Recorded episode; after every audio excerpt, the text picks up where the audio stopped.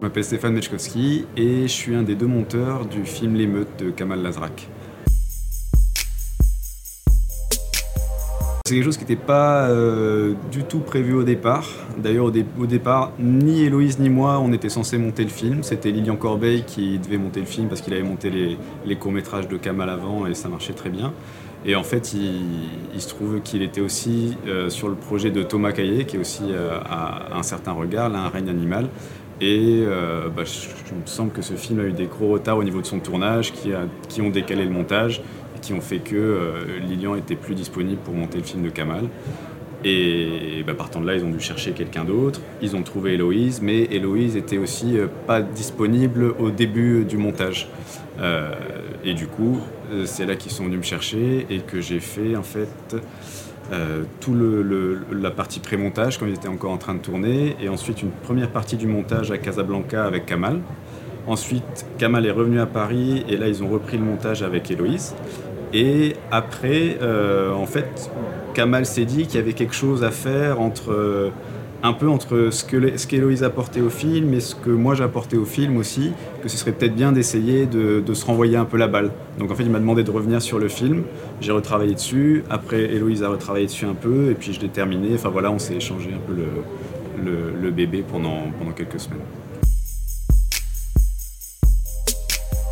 J'étais assez euh, euh, concentré sur des enjeux très narratifs et, rythmiques en fait, parce que vu que c'est un film assez, euh, en fait, dans lequel il se passe énormément de choses, énormément, énormément de péripéties, c'était un peu difficile. Au début, on avait un peu des doutes quant au fait que le spectateur allait facilement accepter l'enchaînement des événements et pas le ressentir comme juste une juxtaposition de, petites péripéties qui finalement ne créaient pas vraiment un, vrai film narratif.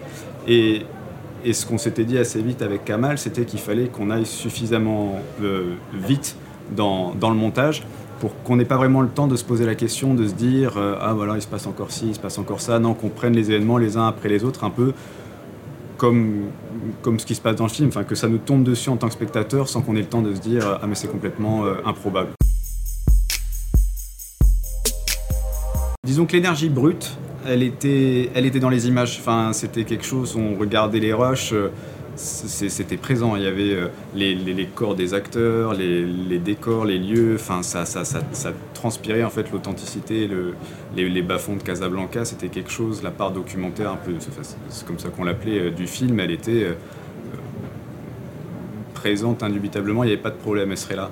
Et justement la part, comme vous dites, un peu plus euh, contemplative, ça c'est plus quelque chose en fait qu'on a été euh, construire un peu au, niveau du montage, de rajouter certaines, euh, enfin de, créer certaines durées, certains moments justement dans lesquels on pouvait se laisser un peu à la contemplation.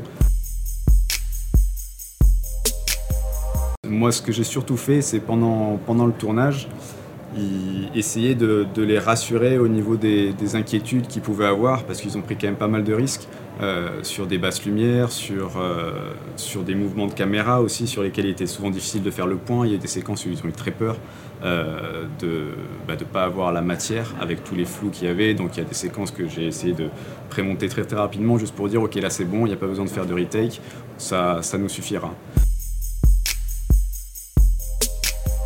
Au début, Kamal, il avait une crainte. Euh, c'était justement qu'on ne ressente pas assez, euh, enfin pas qu'on ressente, mais que la, part documentaire du film se fasse un petit peu mettre de côté par le récit, par euh, la narration, que, que finalement on en vienne à, à plus ressentir le côté brut un peu dont vous parliez. Et ça ça, a, ça, ça a duré. Disons que je pense que pendant toute la première version qu'on a faites ensemble, donc les, quatre semaines que, j'ai passées à Casablanca, euh, je pense que c'était sa crainte principale. Donc on échangeait beaucoup là-dessus. Et puis au bout d'un moment, il s'est rendu compte que, enfin, je, pense qu'il s'est rendu compte que c'était là, que comme je vous disais, ça partirait pas. C'était dans les images, on pouvait mettre, on pouvait aller très très vite dans l'histoire. Dans tous les cas, il y aurait euh, l'authenticité, le côté documentaire qui serait, qui serait toujours là. J'ai fait euh, la FEMIS. Euh, je suis sorti en 2016. Euh, voilà. avant ça, j'avais fait des études de cinéma et de philosophie. Et, voilà, en fait, on est, assez nombreux sur le film à être passé par la FEMIS au final.